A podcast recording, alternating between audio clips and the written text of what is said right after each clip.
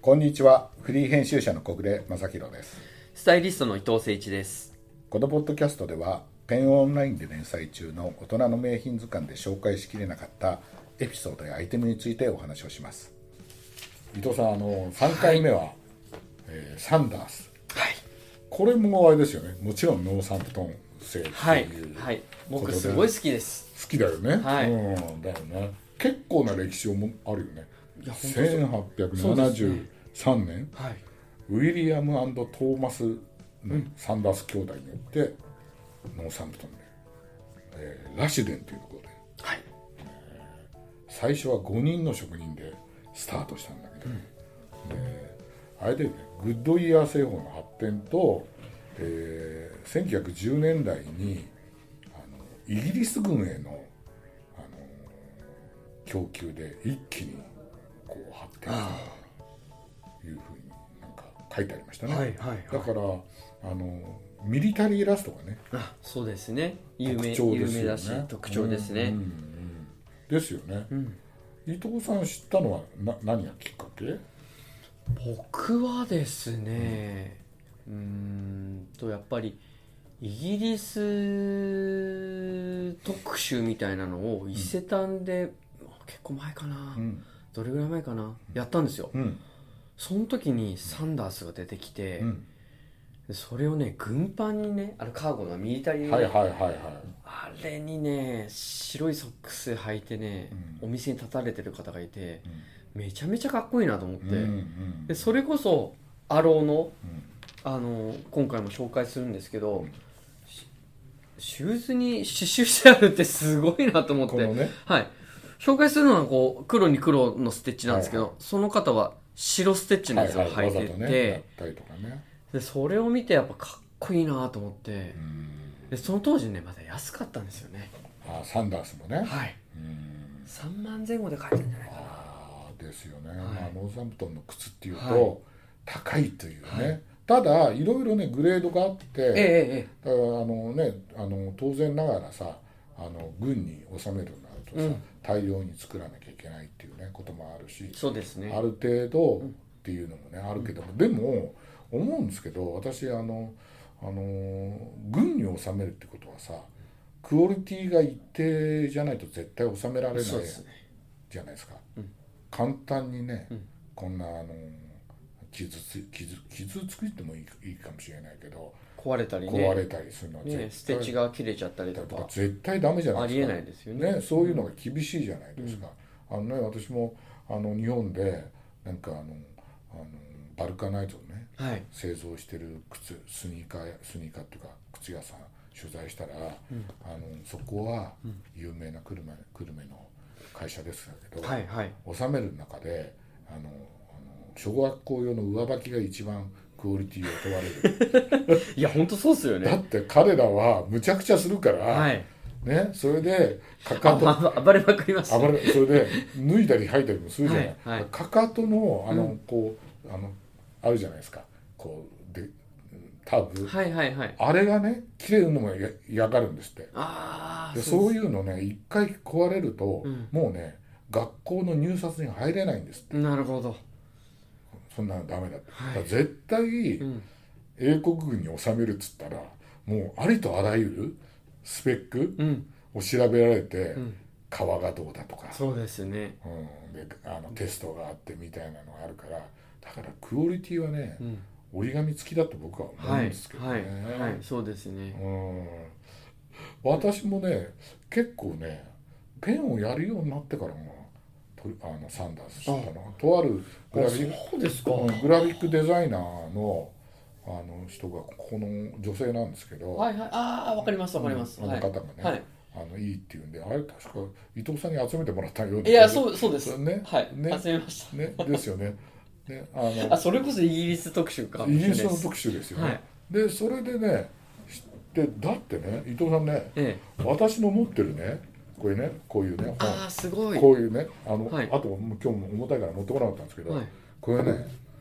あのね、サンダース出て ないのよ。あそっかあのね、それ意外ですね意外、あの某某なんとか文化社のこんな厚い本も、うんみ調べたけど、出てないなんかね僕の中ではねレディース派生もあるかなーって、でねいろいろ調べたらええ、 2005年とか2006年になって輸入されたああそうですか、輸入がスタートししたかはいはいら、だと思うんですよ、今回ねお借りしてるところグラストンベリーさんも、うんいやそうかもしれないねはいそこがグラストンベリーさんがはいい入れたのがそのぐらいなんじゃないかな、はいかもしれないですね、うん、あのというのが、うんイギリスの靴ってやっぱりなかなかほら全部が入ってきてるわけじゃないないですもんねねだからそういうことからすると割と最近うんだからそのね英国特集でペンをやった時もね資料がなくてどうしようかなとか、あそっかそっか そうですよ ね、うんすごいただ本当に今回もあの150周年ですうか、ん、あそうなんですそうなんですですよね1973年だからね、ちょうど本当にいいタイミングでご紹介できて、うんよかったなーなんて思ってますね、うんうんはいうんだから150周年っていうことで限定の限定で150足、うん世界で、うんうん作る作る世界で世界でって話でしたはあそれで、えーキャップトゥ外羽のキャップトゥと、そうですうん、チャッカーチャッカーまああのですスウよねェードとかでね、一番有名というか、うんそうですよね、はい、でクレープソールなんですけうど、んうんオールブラックで出すっていうのはまた珍しいですしそうだよねあとは、オールブラックもあれなんですけどレザーなんレザーのやっぱり質があ単ナが違うんですよ今回ねはい、普通はなんかポリッシュドだったりとか、うんスウェードだったりするんですけど、うんあのねですかねあのあのねねあのねとねもう一社使ってる、あああとそうですね、うん、ロシアンカーフの有名なはいところで、スベイコベイカーかな、うんベイカーかな、はいベイカーっていうのかな、はいうん、スコットランドの、そうなんですようんだからそこはあのーえっとダービーの方で、うんキャップっていうそのあのねと先コンビにしてるんだそうよなんねですベースはあのねでうんキャップの方はそのロシアンカーフ使ってて、うんでヒールの部分もちょっと見てくださいあ本当こういうだロシアンカーフ使ってコンビになってコるんだンビにねなってるんです素敵だこと、うん、ああのネイはやっぱりもうポリッシュドはまあガッチガチで硬いですけどこれ触ってみたら分かるんですけどやっぱり名だたるメゾンとかまあそこにやってるぐらあいいやですだかってらここほら親会社がフラあンスそうなんでのすよあそこだからねあそこですからええエッチですかはいらね、もうさ傘下に入ってますかそらうそうそうねもうお墨付きのお墨付きですよねねもなんでもうい一発目から履きよいうでそれをあれでしょミリタリーラストにしてそうなんですそうなんですダービーにしてるわけでしょ、外バネのね、はいそれがいいよねあゴム底はい大ナイトそうですあらーまあ素晴らしいですよねうん大ナイトってデイナイトって意味だって知ってたそうなんですね そっから来てるっていうね そうなんそう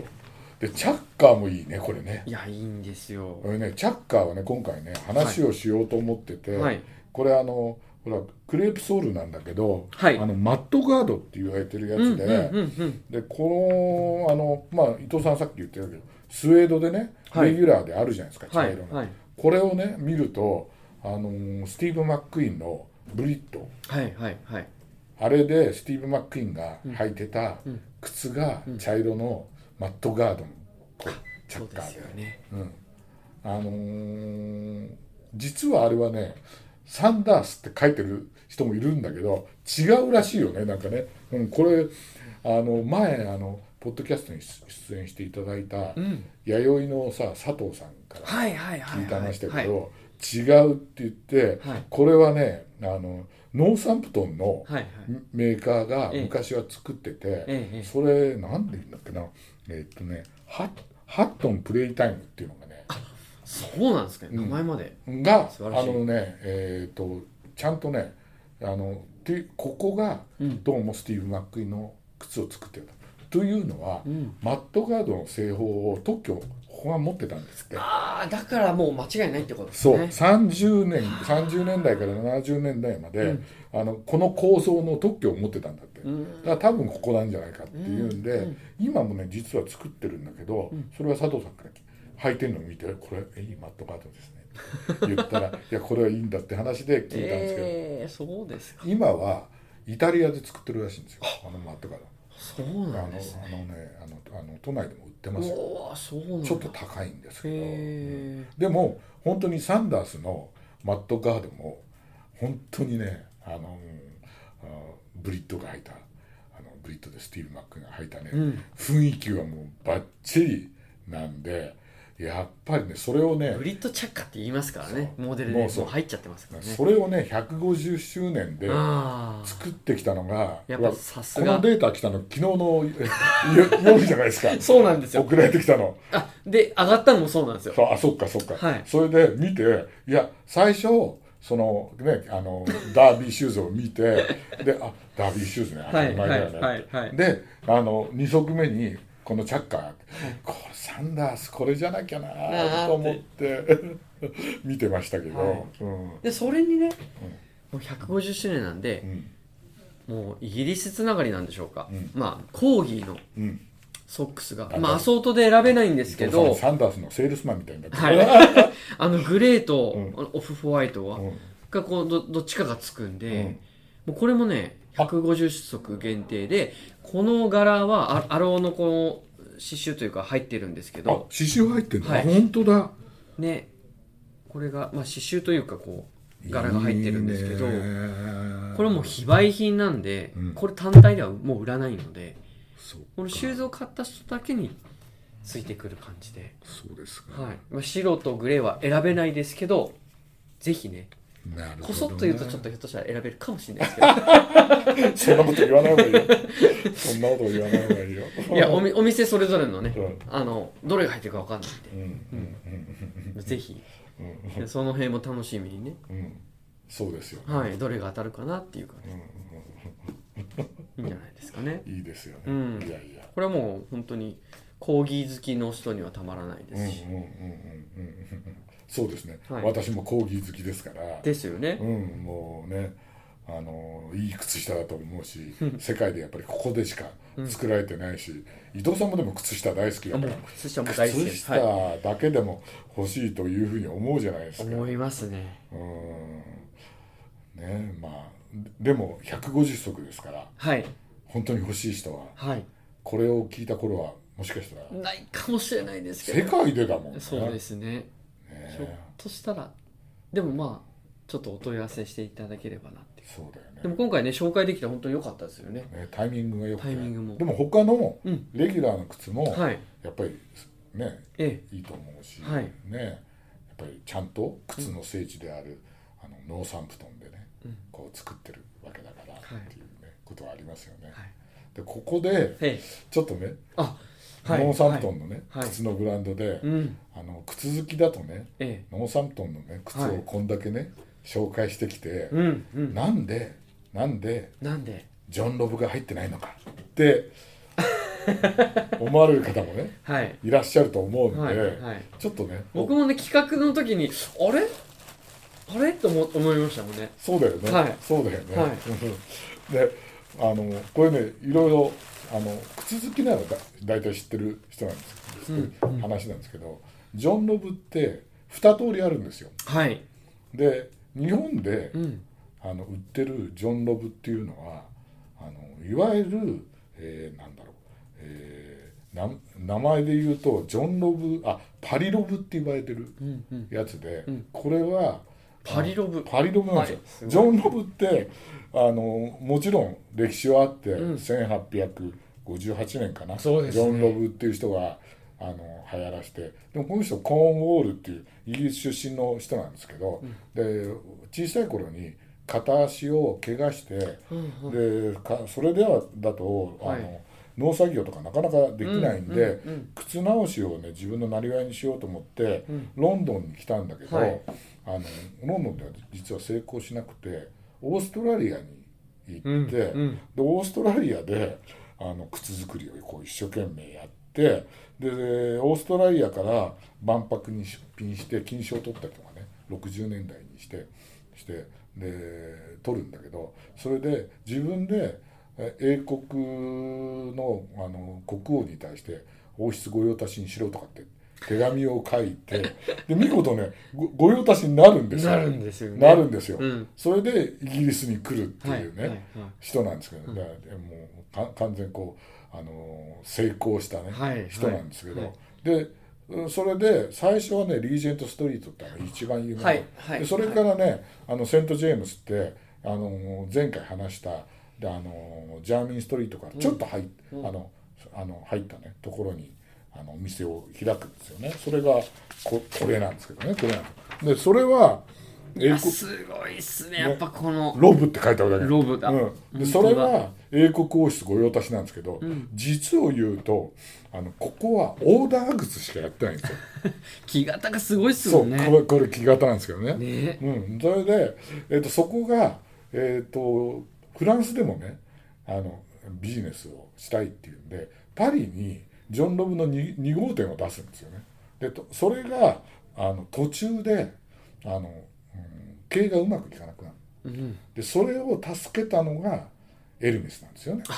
そうですねうん、だから今日本に入ってきてるのはそのエルメスが買い取ったわけですあよね、はいはいはいはい買い取ったんですよ、はいでそのとあのそれと同時にそのえあの、えーエルメスの,、うんあの既製靴をね、作ってたエドワード・グリーンの工場とか木型も全部自分で買い取っちゃってそこでいろいろ騒動があるんだけどだから日本に入ってくるのはいわゆるエルメスが買い取ったパリロブなんですパリロブなんですねでロンドンに行ってあの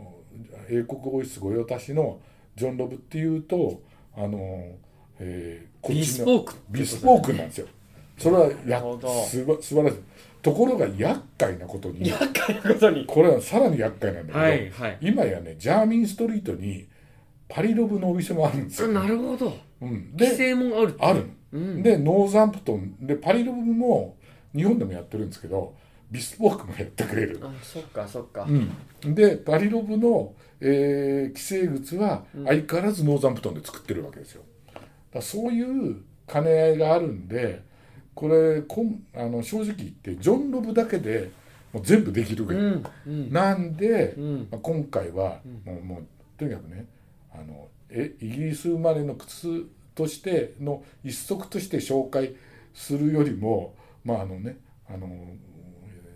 ーいつの日かわからないですけどジョン・ロブだけでねやってももう名い作いでがすねいっぱいあるんで僕もダブル文句でウィリアム持ってますねそうですよね、はいですようね、んもう名品がいっぱいあるじゃないですか。めちゃくちゃありますなんで今回はあえて、うんあの選ばなかったっていうのがね